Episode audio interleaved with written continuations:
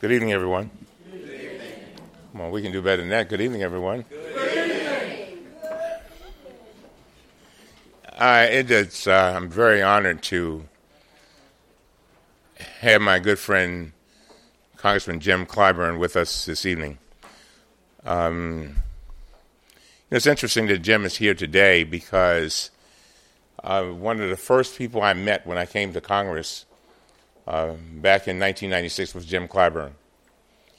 And he came up to me and he said, You know, we figured, we figured it out that my mother and father uh, were sharecroppers in the district that he represents in South Carolina. And um, he did me a major, major favor, but more importantly, he did a major favor for my mother and my father. He made arrangements for me to go back to South Carolina to speak at the church that was founded by my great great grandfathers uh, when they after they came out of slavery. And he he knew it. He knew that it meant something to to my people.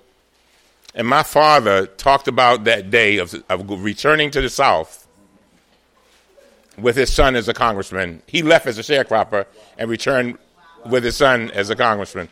And Jim Clyburn made that happen. He, um, he has been our whip. He is the assistant leader now. Um, and he is a man of courage, conviction, and commitment. Um, we have Congressional Black Caucus meetings every week.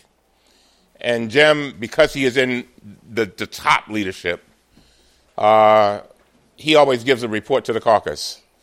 The main reason I come to the meetings is to hear what he has to say. Because he is a man of, who is practical, he cares about all people, but more importantly, he just doesn't care. He puts his caring into action. You know, a lot of people claim they care. Amen? But they don't do anything. But Jim has consistently been a leader who is an action man and a man of integrity. And that's that's the last thing I want to say. He is my role model. And he is a mentor. And when you can find somebody who you can look up to and who, you know, I whenever I'm trying to figure out something a difficult issue, I ask myself, what would Jim do in this circumstance? Because I know he reasons everything out. He bases his decisions on experience and experiences experiences. And I know that he takes the, his experiences and the pains that he may have gone through in his life has turned them in a passion to do into a passion to do his purpose. And that purpose is about lifting up people and making their lives better. He's joined here tonight by uh, just an awesome woman who so happens to be his daughter. Um, Mignon Clyburn is with the Federal Communications Commission. She's one of our commissioners. That's major stuff, y'all.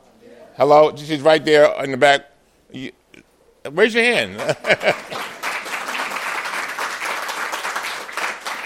and and all of us are so proud of her um, because she, you know, you you have to have. It's good to have people in positions who don't forget from whence they came, and is always trying to figure out how they can lift other people up and make their lives better. And and it doesn't surprise me coming from Jim and his wife Emily, and so you know, Jim. And I just wanted you all to know, Jim mentioned it a moment ago. Unfortunately, the League of Women Voters decided they were going to have their debate tonight, and I, I, I, do have an opponent. Don't forget to vote. Just want y'all to don't forget. and so I've got to go out in Howard County and, and debate my opponent, and that's the only reason I'm leaving. I was so, so mad I didn't know what to do, but I don't want to look like I didn't show up. Hello? Um, but, but, ladies and gentlemen, uh, again, uh, I ask you, and first of all, I want to thank all of you for being, for coming out. I want to thank all of you who bought the book. Um, and I really appreciate it. And without further ado, please meet and greet uh, my good friend, and I do re- really mean it when I say good friend, uh, Jim Clyburn of the great state of South Carolina.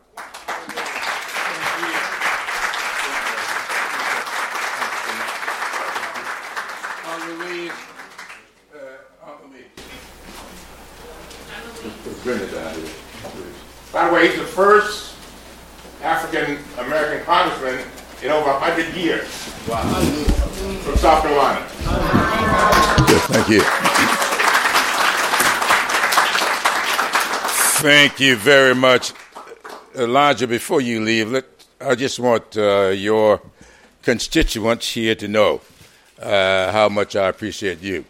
Uh, in fact, uh, Elijah uh, talked about the night that we had what I call his homecoming uh, back in Clarendon County. As many of you know, Brown versus Board of Education started out with a protest movement in Clarendon County, South Carolina, and there are a few Clarendon County people I've uh, spoken to already. Uh, and one of the churches uh, that uh, was at the center of that uh, was Mount Zero Baptist Church. And I used to pass that church on 261 all the time, and, and I always said to myself, that is just a, an interesting name to have for a church, Mount Zero. Uh, and I always, and then I found out uh, Elijah's family connections to that church. And I just got to tell you this because on the night that we had that homecoming, we had a storm that rivaled um, Hugo. It was not a hurricane, uh, but all the people who live along that lake, uh, Lake Marion, that separates Orangeburg County from Clarendon County, told me uh, that the winds were higher that night than they were uh, when Hugo came through. And I was sweating this event because we, I wanted this just to be a grand homecoming for Elijah. And this weather came up, and, uh, and I just sweat. I picked my wife up, we went to the church, and when I got to that church, people were standing around the walls. They had filled up the church through all that weather. So I want to say this to you, Elijah. They came for you, but they came because of your parents and your grandparents. And uh, I want to thank you so much. You know, we have a habit in Congress of referring to each other as my good friend, and most times we don't mean it. most times, you know. but I really, really mean it. And when I call Elijah my good friend. Thank you so much.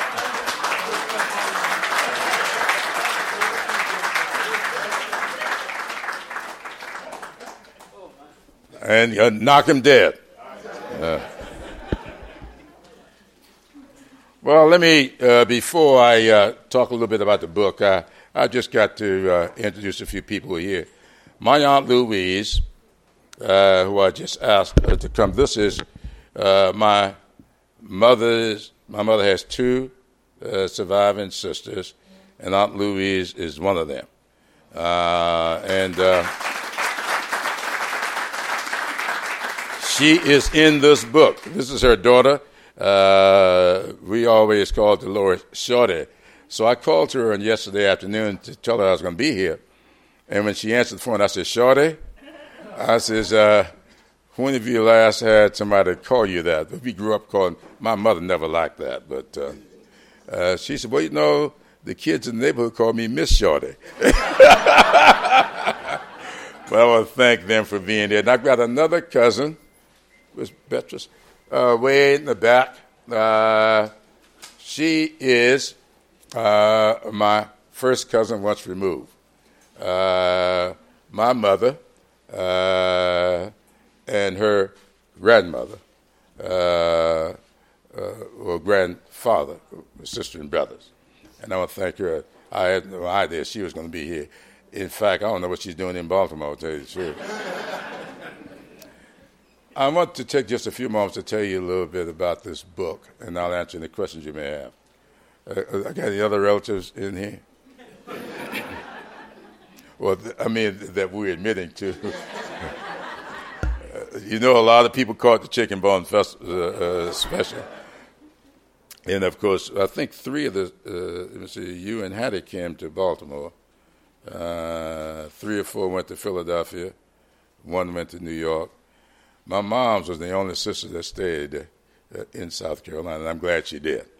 Um, a lot of people have asked me about the name of this book. Uh, people have been a little bit taken with the name. Um, and I'm going to tell you how I got to the name of the book. And I think you will understand uh, a little bit about what went into the writing of this book. When I uh, first ran for office in 1970, I ran for the State House from Charleston, where I lived at the time. And um, at 10 o'clock in the evening, I was announced the winner, one of the winners uh, in that election.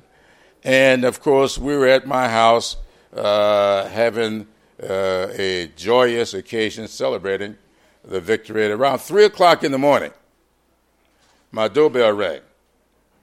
And it was a TV reporter who said to me, he says, You better get down to the courthouse. I just left the courthouse, uh, and um, something has gone wrong.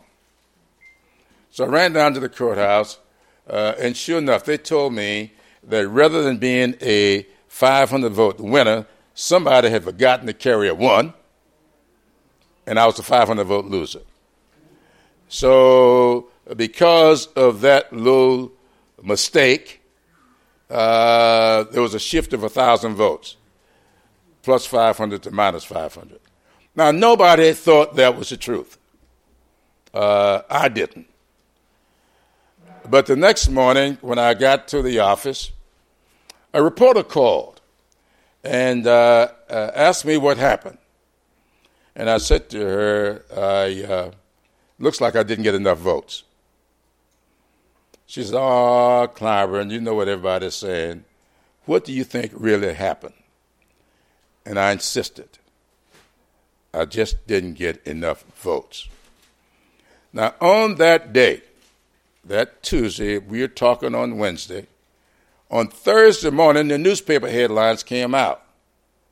And of course, when the newspaper was published, on the day, on that Tuesday, when I was being counted out, John West, was being elected governor of South Carolina.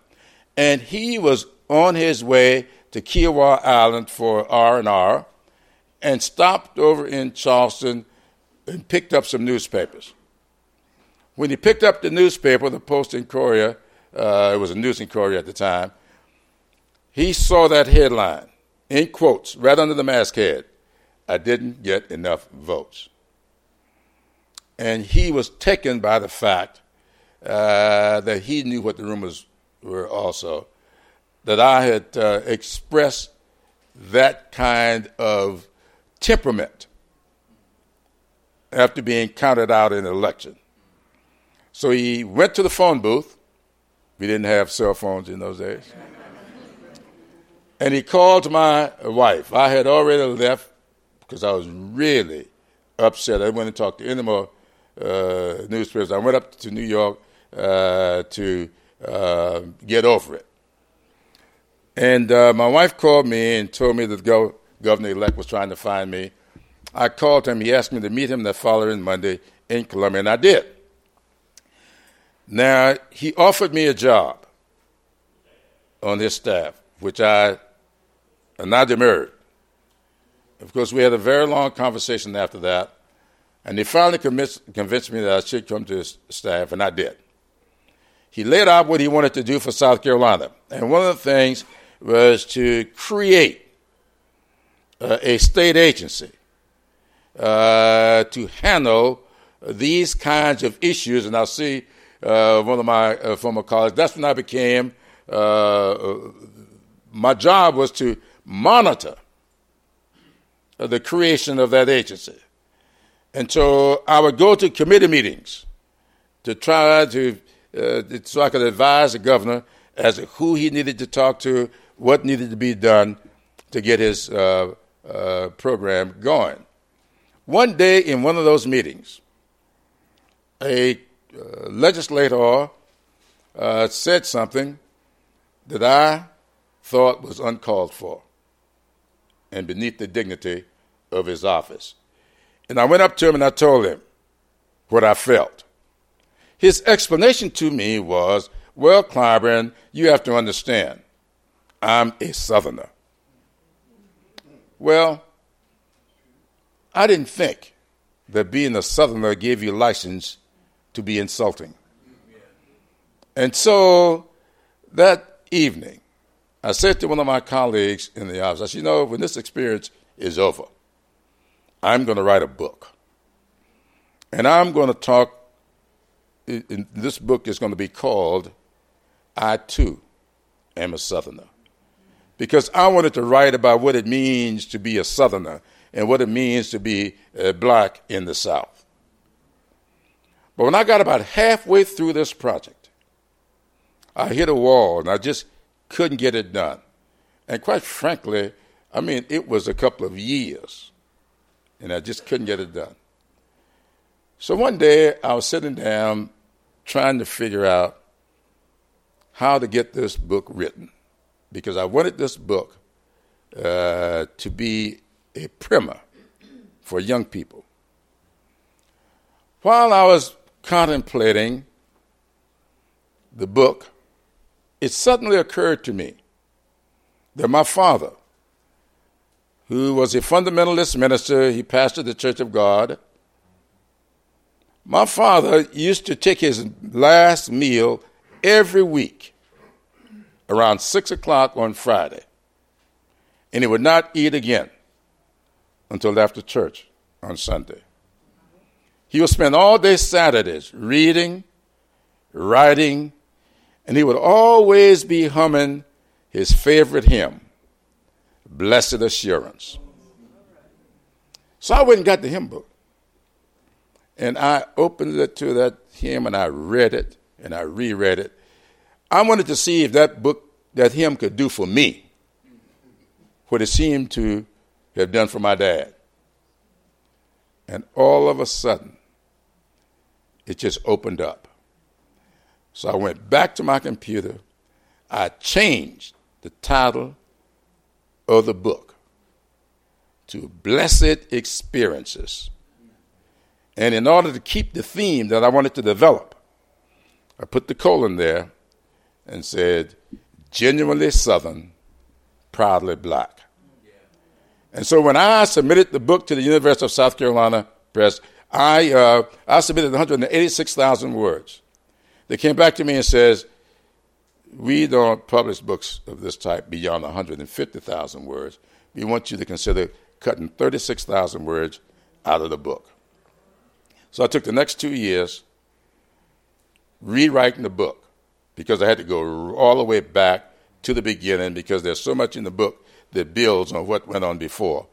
And so I had to rewrite the book I took the 36,000 words out. We submitted it uh, to the University of South Carolina Press.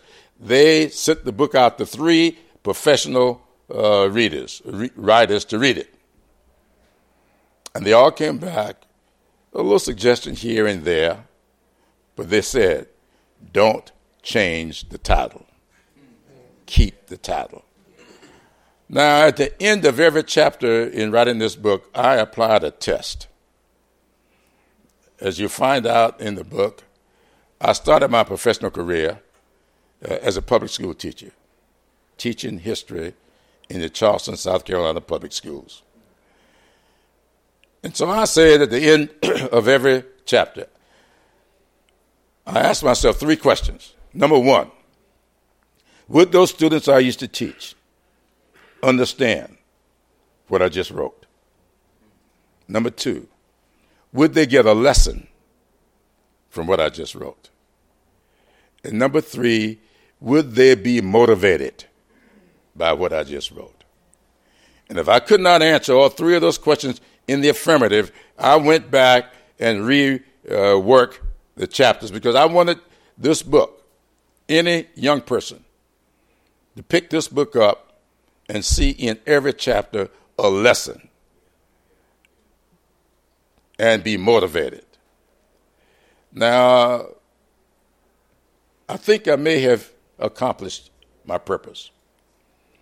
Uh, Amazon.com gives the book five stars. And it, I, I, went online as recent as two nights ago to see what people were posting in, uh, in comments about the book. Uh, I've, I've, read now 21 comments, uh, I'm sorry, 23 comments. 21 of them give it five stars, two give it four stars.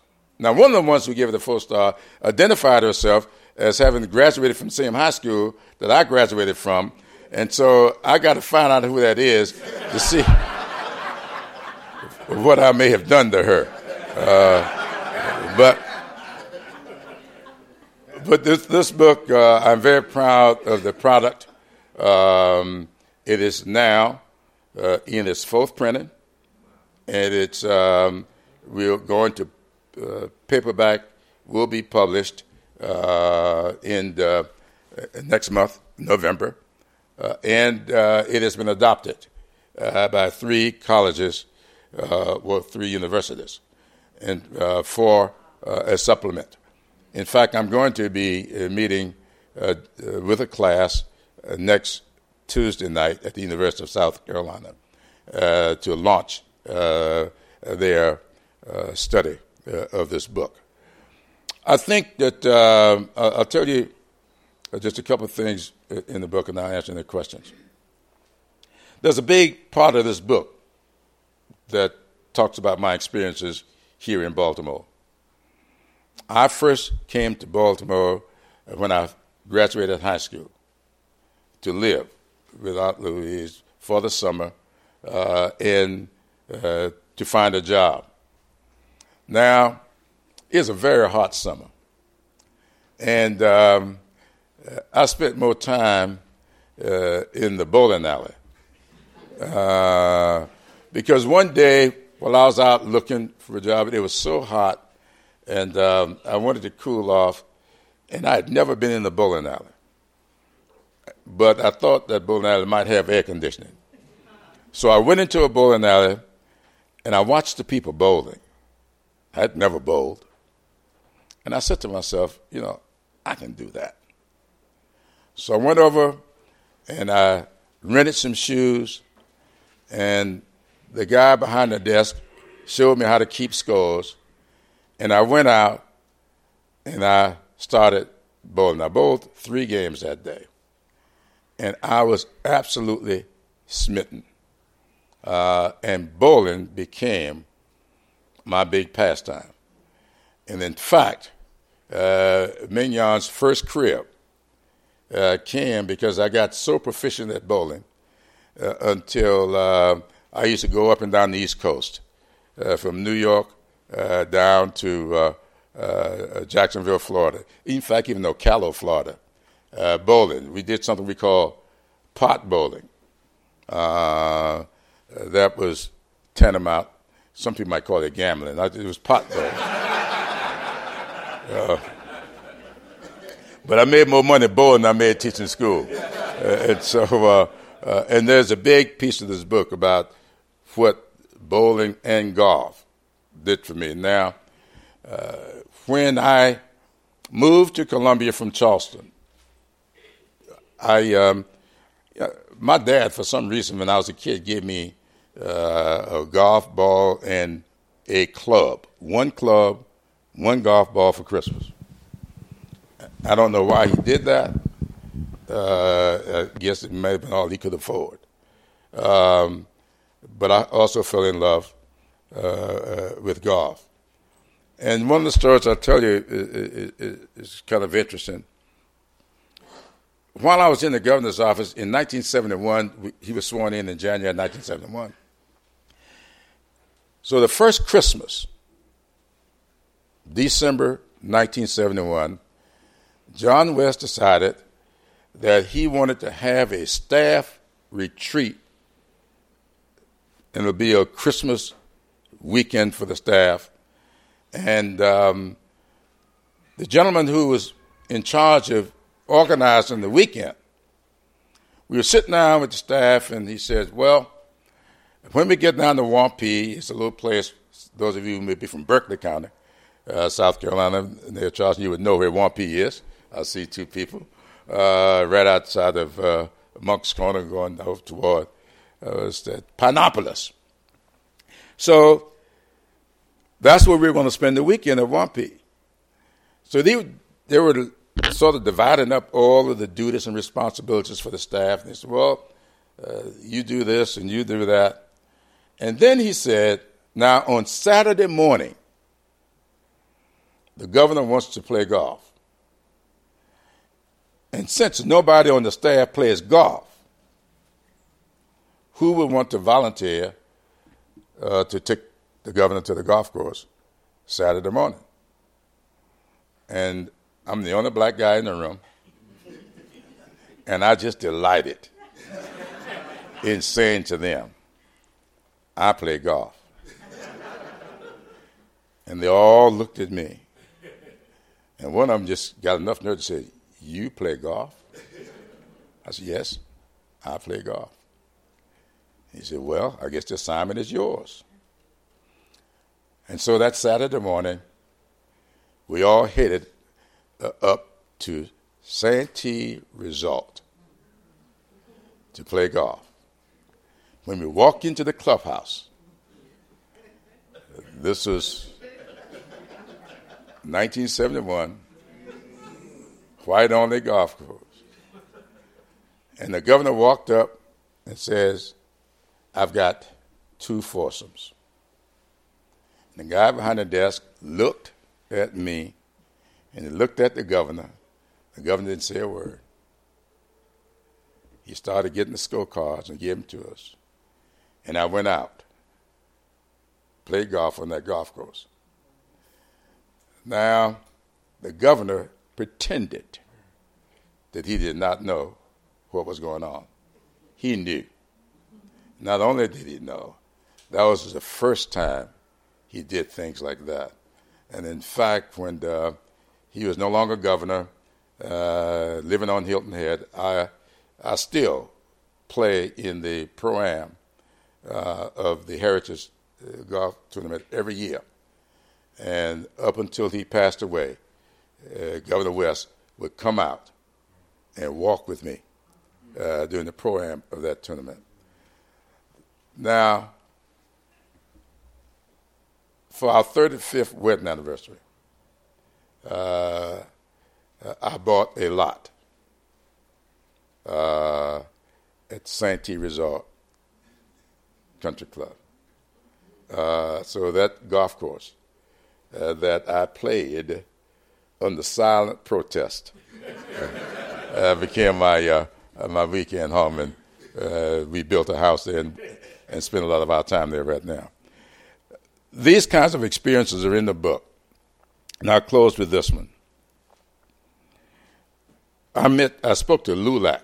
Uh, the Hispanic Caucus is having its uh, uh, its Heritage Week this week, and I spoke uh, to LULAC this morning. And the lady introducing me talked about the fact that um, I met my wife in jail. Uh, and a lot of the uh, young people reacted to that pretty noisily. Um, uh, and that's true. We met on March 15th, 1960. Uh, you remember the students at uh, Greenwood, uh, A&T, they sat in on February 1, 1960. And on February 15th, I, along with six others, organized a sit in in Orangeburg. When we got down to the SH Kress, they had removed the tops of all the stools. And we decided uh, that that was going to be a very uncomfortable sit down. so, so we did not uh, sit in. But we went back one month later, March 15th, this time with over 2,000 students from Claflin and South Carolina State. I saw uh, at least one Claflin person the other night, and I saw somebody went. There she is back there. South Carolina State back here. Uh, uh, we went down to integrate the lunch counter. Well, needless to say, uh, 388 of us got arrested. And uh, while I was in jail, uh, contemplating uh, whether or not we had done the right thing, uh, we got locked up around 10 o'clock in the morning. It was about 6 o'clock in the evening, and I'm still sitting there waiting to get bailed out. Some of the students who did not get locked up that day um, went back to the campus and they figured out some creative ways of getting into the dining room, and um, they brought us food. Well, as I was standing there waiting to be bailed out, this little 92 pounder uh, standing off to my left was holding a hamburger.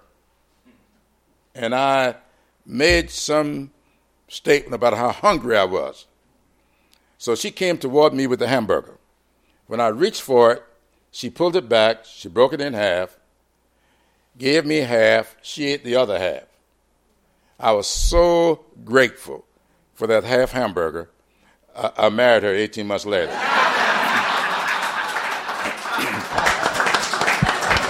now, now, I always thought that that was a chance meeting until our 10th wedding anniversary which we were celebrating in Charleston, and some of the students from South Carolina State that we've been friends with came down to Charleston to help us celebrate our 10th anniversary. Well, that night after dinner, we all went back to, uh, to, to, my house and we were sitting around, all the guys sitting in the uh, rec room, and, and the ladies were up in the dining room, uh, everybody talking. And I made some statement about how lucky we were. And I talked about this chance meeting in the jail, Orangeburg County Jail. And all of a sudden, there was a presence at the door. And I looked up, and Emily was standing there, and she says, That's what you think. so I looked at her, I says, What do you mean what I think? I mean, that's the day we met. I don't, I don't ever forget that. March 15th, 1960. And then she told me, she said, Well, uh, it may be time for me to tell you this. she said, One day I was standing in the dormitory room with my roommate, and I saw you walking across the campus with that young lady you were dating at the time. and I told my roommate, they do not make a good couple. he is going to be my husband. And then she set out her plan. Uh, so that meeting that day, she had been stalking me for weeks. True story. She will tell you that. First time Congresswoman Corrine Brown from Jacksonville, Florida, uh, had a, a, book event for me down there, and I went down there, and Emily was with me, and I, I mentioned to the group uh, this, this story. So Corrine got upset with me. She came up to me afterwards. She says, You ought to be shaming yourself uh, lying like that on your wife. I said, What do you mean? What did I lie about? She said, About that, uh, her stalking you. I said, Go ask her. she was sitting over there, so Corrine went over and says, That can't be true, is it? And said, What can I say?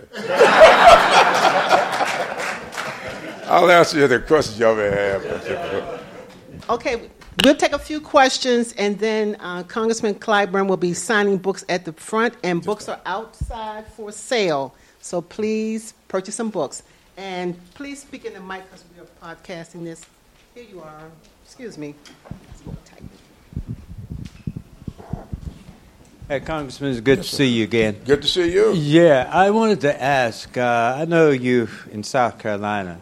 I've been very concerned about what happened to the people who were under the Fuskies, the South Sea Islands, uh, the, the families that Fusky. left. Yeah, mm-hmm. people who live under the Fuskies. Last time I was over there, there were no natives on the island, and it's been taken over now for a conference center and all of that. Sure. Uh, is there anything going on in the state government that you may know of, that you may have sponsored, to make sure that their culture and their history remains alive and is still going forward? Well, there's a story in the book about uh, the Gullah Geechee Heritage Corridor. My wife is from Moncks Corner. Uh, so you'll know, you've, I bet every one of you have called somebody Geechee in your lifetime. And you thought you called them that because they talk funny. Uh, well, uh, it's a culture. Uh, in South Carolina and North Carolina, the culture is called Gullah. Gullah yeah. In Georgia and Florida, it's Geechee. Mm-hmm. And my wife's from Moncks Corner. She is Gullah. Uh, I tell people all the time uh, that uh, we could be sitting down, she has a master's degree uh, in library science. We can be sitting down at the table uh, talking, and uh, she'd be talking like that master's degree person she is. The phone rings, and I answer the phone, and it's her mother on the phone. And I would hand her the phone, and she'd lapse into that gullah. Uh, and I wouldn't understand what she was talking about. So I started studying the Gullah Geechee culture because I wanted to understand what she was saying. well, that culture came under great threat of being just eviscerated. And so I set out to try to preserve the culture. I got a grant from the National Park Service uh, to do a study of the Gullah Geechee culture and to see whether or not we could make the case for getting uh, it preserved. They did a two year study. They came back and said it was an endangered culture worth preserving. And we then took that study and got created the Gullah Geechee Cultural Heritage Corridor that runs from St. Augustine, Florida, up to Wilmington, North Carolina, defined by 35 miles inland. Now, the, the great story in the book about this is how we got it done. It took me seven years to get it. And on the last time, I was still being, uh, I got to pass the House three times, and it was being held up in the Senate. Well, previously, on my way to a golf tournament in Sun Valley, Idaho, a buddy of mine said to me, said, I saw on the list that you were going uh, to Sun Valley for the Danny Thompson golf tournament. I said, yes. It was during the month of August that we were all out. He said, well, why don't you leave a couple days early and stop over in uh, Park City, Utah. Says Orrin Hatch is having his big event, and um, I've got to go to that. This guy used to be on Orrin Hatch's staff. Uh, he says, um, "Why don't you go uh, out there with me?" Now, I wasn't all that anxious to go to Orrin Hatch's golf tournament, uh, uh, but this guy had been supporting me. Uh, he's a big Republican, but he's always supported me. I said, okay. So I went on my to Emily. I said, Emily, we're going to leave a couple days early, and we're going to, on our way to Sun Valley, we're going to go uh, up to Sun Valley, uh, uh, I mean, the Parks City. And we went. Orrin didn't know I was coming. So that night at the banquet, Orrin looked up and saw me sitting at the table uh, next to the table where he was, and he recognized me uh, to the group. And when the dinner was over, he came over to me he says, Look, I consider your being here an act of friendship. He said, and if ever there's anything you think I can do to return this act of friendship, all you need to do is ask. And I thanked him. And four or five years, maybe longer, went by. I never asked him until I found out why my bill was not passed in the Senate. Coburn from Oklahoma was stopping the bill. See, in the Senate, one person can, can stop a bill. And he filed an objection. And somebody told me who was objecting. So, to make a long story short, I went to Orrin Hatch And I said to him, I says, Senator, you remember that little golf outing up in Utah? Said, yeah. I said, my wife was with me. She is Gullah. I got this Gullah Geechee Heritage Corridor building there, and Coburn is stopping it. I need Coburn off my back. It was 10 o'clock in the morning when we talked. 2 o'clock that afternoon, I got a call saying that the bill had been hotwired or hotlined or whatever they call it in the Senate. And at 5.30, I got the call that the bill had passed the Senate unanimously. So that's how I got to the Gullah Geechee Heritage Corridor.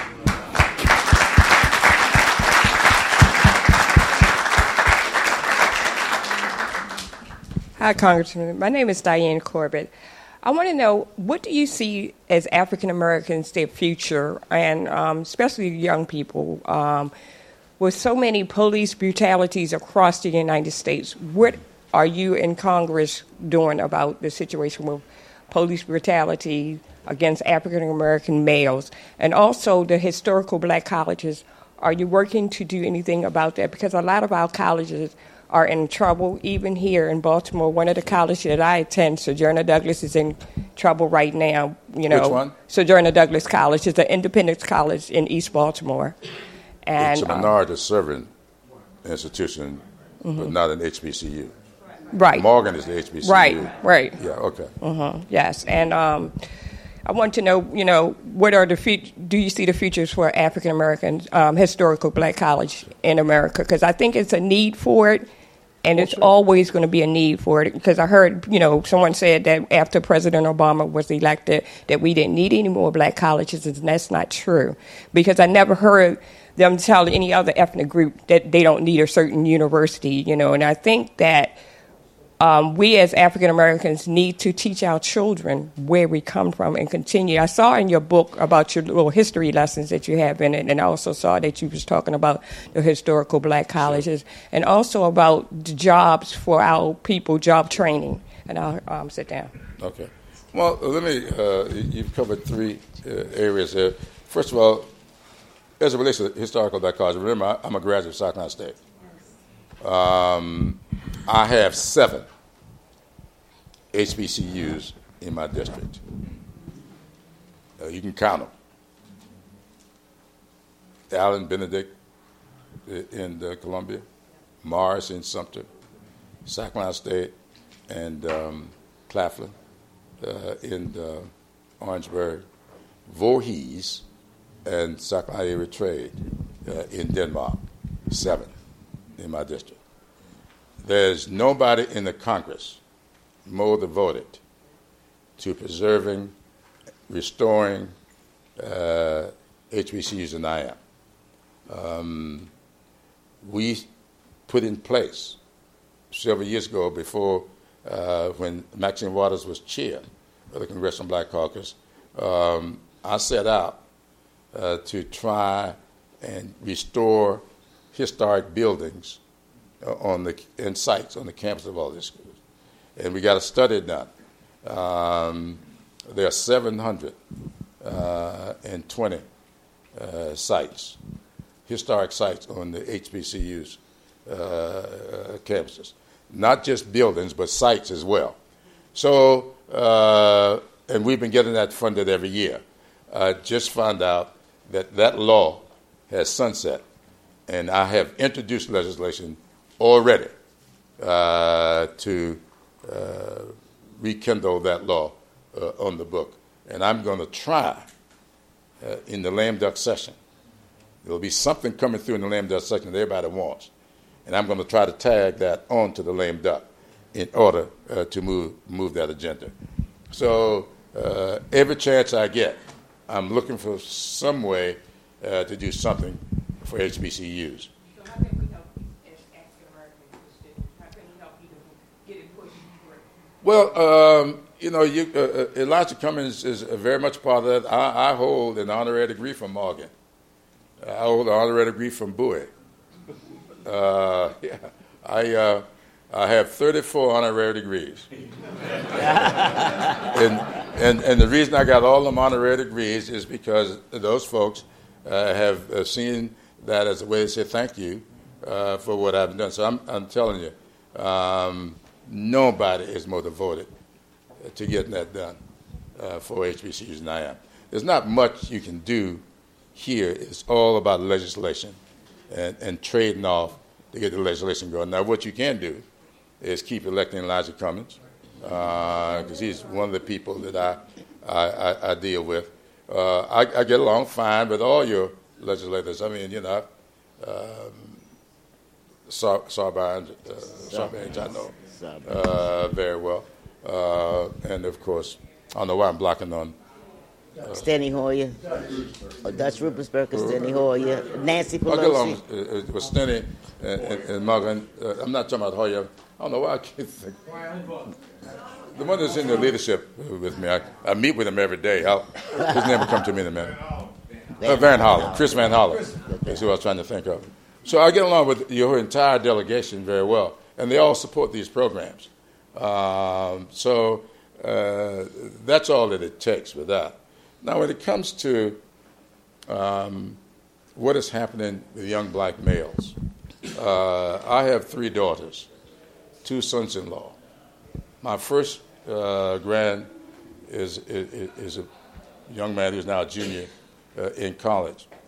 And I'm telling you, um, I, am troubled uh, tremendously uh, by the impunity that seemed to exist when it comes to people interacting with black males. There's a, a, a fear factor. Uh, there's a story in this book about the morning after I got elected uh, in 1992.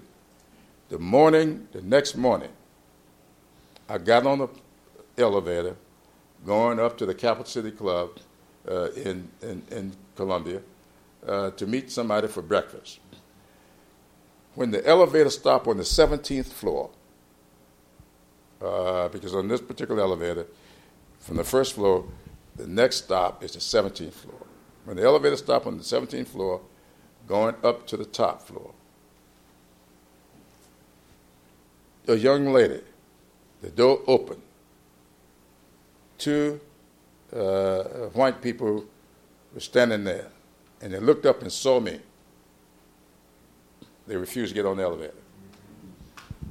Now, uh, I just got elected to Congress. I don't know, the night before. But all they saw was my skin color and this fear factor that seemed to be there, and it seemed to be getting worse. And so it is unfortunate uh, but I'm going to tell you, there, the equalizer to all of that is our participation in the process. Absolutely. One of the things about Ferguson, uh, and as Elijah said, I, I, I, spend a lot of time studying these issues. I, anytime you see me on TV, a lot of people think when I'm answering questions on TV that they're spontaneous and uh, they say, well, how I, you, you seem uh, to have a quick wit. That's because when I'm in a car, if I'm driving, I'm practicing. I, I, I drive, I, I think all the time about situations and how to respond. And most times you see me, you think it's spontaneous. It ain't spontaneous, I'm telling you. Uh, I, I, I just spent a lot of time thinking about this. So I started, I had my staff to do research on Ferguson. And here's what we found something very, very interesting. Some of you may have seen this already. In 2012, the people of Ferguson voted 70% with Obama on the ticket. Whoa. This past April, they had municipal elections. They voted 6%. 6%. Now, one of the things we've got to uh, get everybody to understand Barack Obama or no other president will be going to your board, school board meetings or your city council meetings or your county council meetings. We've got to get people to understand that every single election is consequential. There are consequences that flow from every election. And this is not about as someone, when I, I, I made this statement someplace and, and the bloggers went crazy uh, saying that, uh, uh, that I'm a member of the elected class. This is going to be true when I'm retired. It was true before I was born. And so I think that part of this is that uh, people tend to feel emboldened when you don't demonstrate any interest in what they're doing. And so uh, that mayor that's been quoted as saying everything is fine in Ferguson um, ran unopposed this past April. Now, I don't understand that.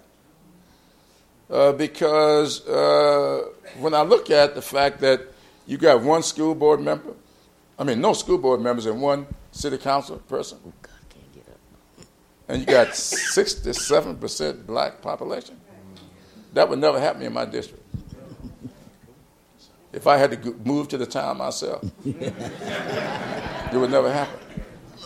And so I think that that's where we, uh, we got to drill in people the notion that elections have consequences. Congressman Clyburn, yes, it's certainly a pleasure to have you here in Baltimore with us this evening. Thank you. Um, I have South Carolina roots. Grandmother graduated from Voorhees, aunt graduated from South Carolina State. My concern is that of the other gentleman who made who talked to you uh, first question. Um, I looked, went to Fripp Island mm-hmm. in South Carolina, sure. and I had, had to have a pass. That's right. To get on Fripp Island right. as a tourist, I could not believe it. Went over to Sapelo, and I'm looking at what's happening over there, and I'm wondering if they are part of your Gullah uh, sure. protection program. Yes. Other question How do you think our president is holding up now that those folks are acting so crazy in Washington? You spoke of um, Orrin Hatch, and that was a time when there was civility mm-hmm. in Congress. It's way past being civil at this point in time. So I'd like you to make a comment on those two things. Thank you. Well, Sapelo and Fripp are within that. Remember, the Gullah Geechee Heritage Corridor is defined uh, two ways. It runs from St. Augustine, Florida, up to Wilmington, North Carolina.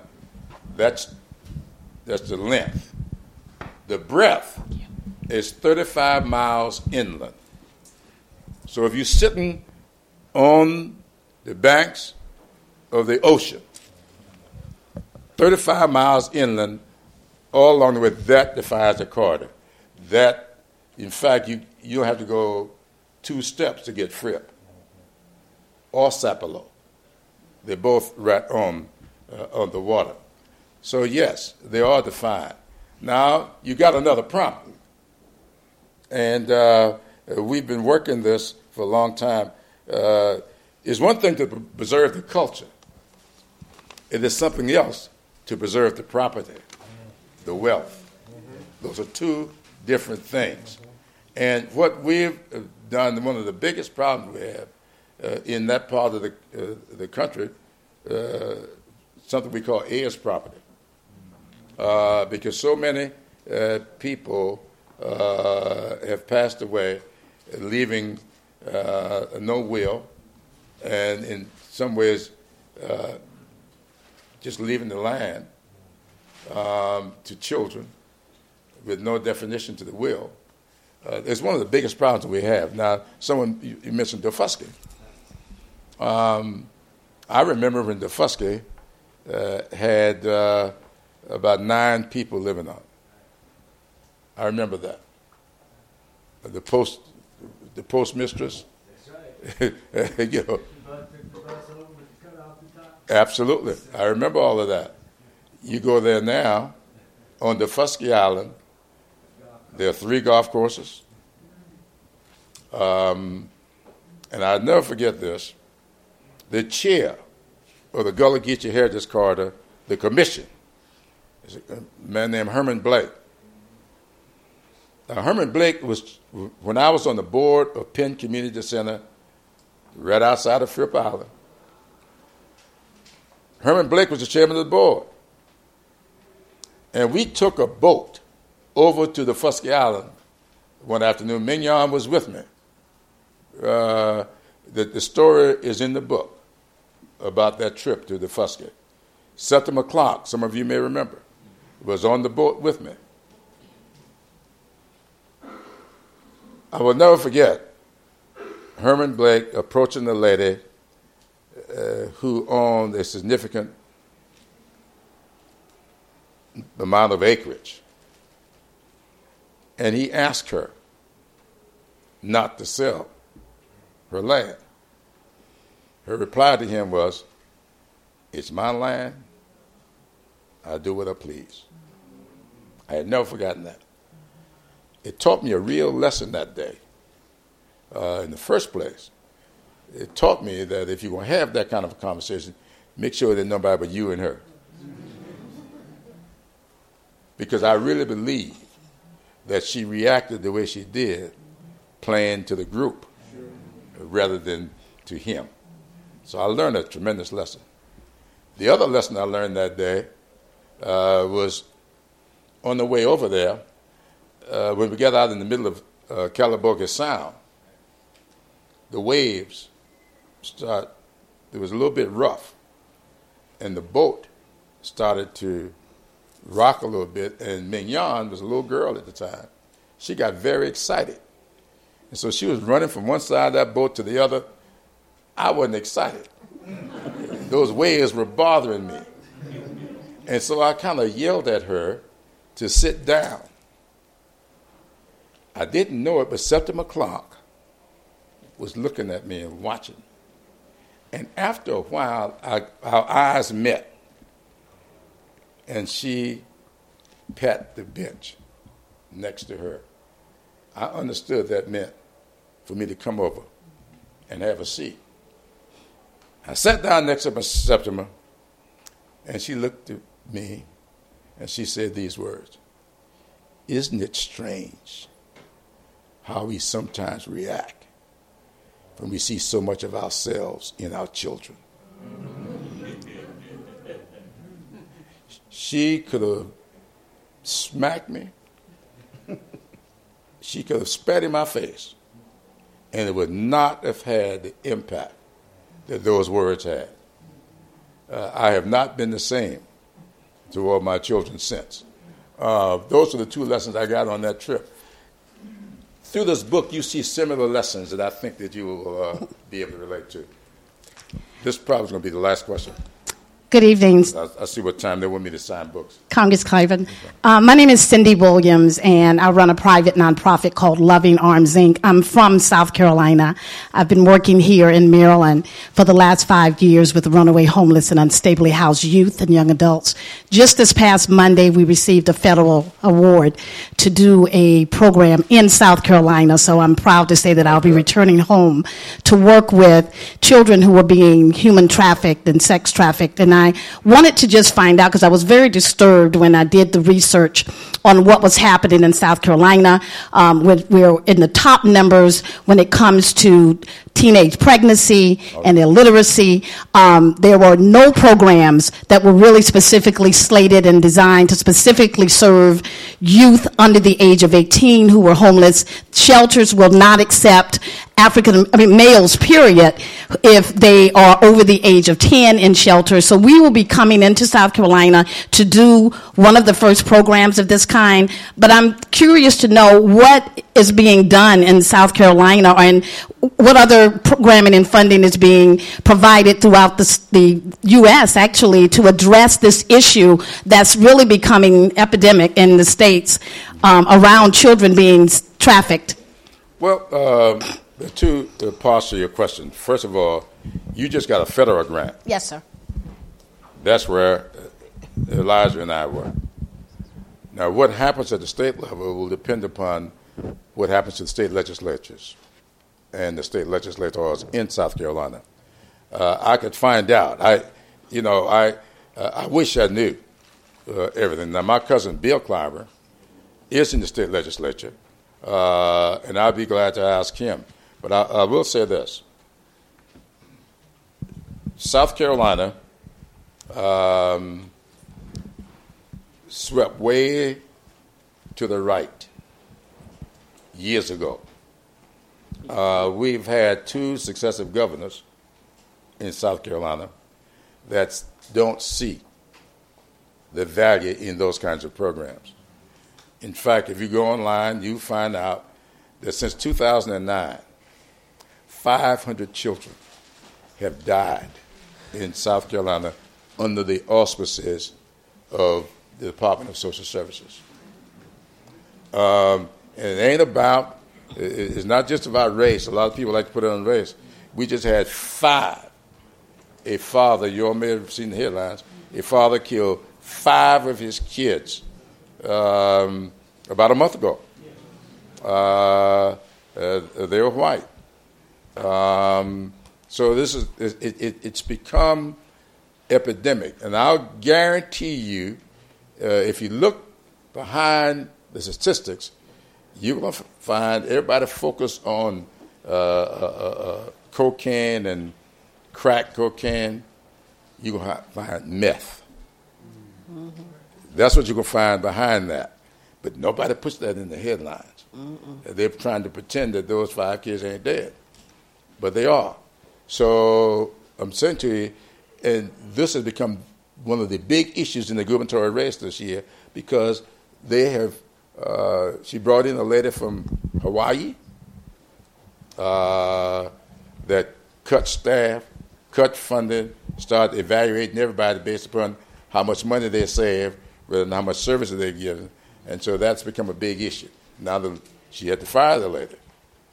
It, it, but uh, that is happening all over in these red states where the interest has gone to how much money you can cut out. Look, just look, just look at what the attempt to do at the federal level with food stamps. It's not about whether or not you effectively serving people. It's how much money you can save. And uh, I think that you ought to always uh, save money. But the two things I want to say, and, and, and I'll um, go back to signing. First of all, don't ever let people argue efficiency when it comes to government. That's not what you should be arguing in government. Government exists to be effective. Mm-hmm. If you want efficiency in government, you want one man rule. Right. That's the most efficient form of government is for one person to rule. You may not like it, but to be very efficient. And so, what you have to do in government is seek a way to balance efficiency and effectiveness all the time. And that is what we have to really uh, get people to understand. The last thing I want to say is this another big mistake we make is that people tend to view our society as moving on a linear plane. People tend to feel that you, you're here and you go to here and then you go to here. And that's the way they measure. Our country does not run that way. The country runs like a pendulum on the clock. Country's always moving. Not in a straight line, the country's always moving back and forth. The country goes to the right, tops out, and it goes back left. Just come right through the history. You know, Dred Scott, the case you're familiar with here in Maryland. You go to Brown, but you stopped off at Plessy. It topped off to the left in Brown, and the country has been going back to the right ever since. Where are we now, Congressman? Sir? Where are we at this point? We, are, we have moved right in the country. Now, the question is how long do you stay right? Mm-hmm. When do you start the movement back to the left? it requires intervention on our part. When I went to that jail on March 15th, I was challenging the status quo. I said to the LULAC people this morning, I says, look, y'all might have laughed when I when the, she said I uh, met my wife in jail, but here's what I was doing in jail. And I said to them, immigration, if you want to solve the integration problem, you're going to decide that I'm going to intervene in this process. You're going to have to get active. You're going to have to really press uh, the levels of government because people in government will get away with as much as you allow them to get away with.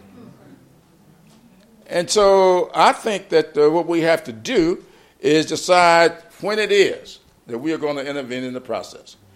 When we elected Barack Obama in 2008, we took the position that we have done our thing. And in 2010, the Tea Party took over. Mm-hmm. Now, the question is are we going to see the country move back to the left? Our intervention required. Let me look at this. This is right. Going to my left, I pass through the center. When I go from left back to my right, I pass through the center. The country spends twice as much time in the center as it does to the left or the right. And how much time depends upon how much we intervene. Congressman?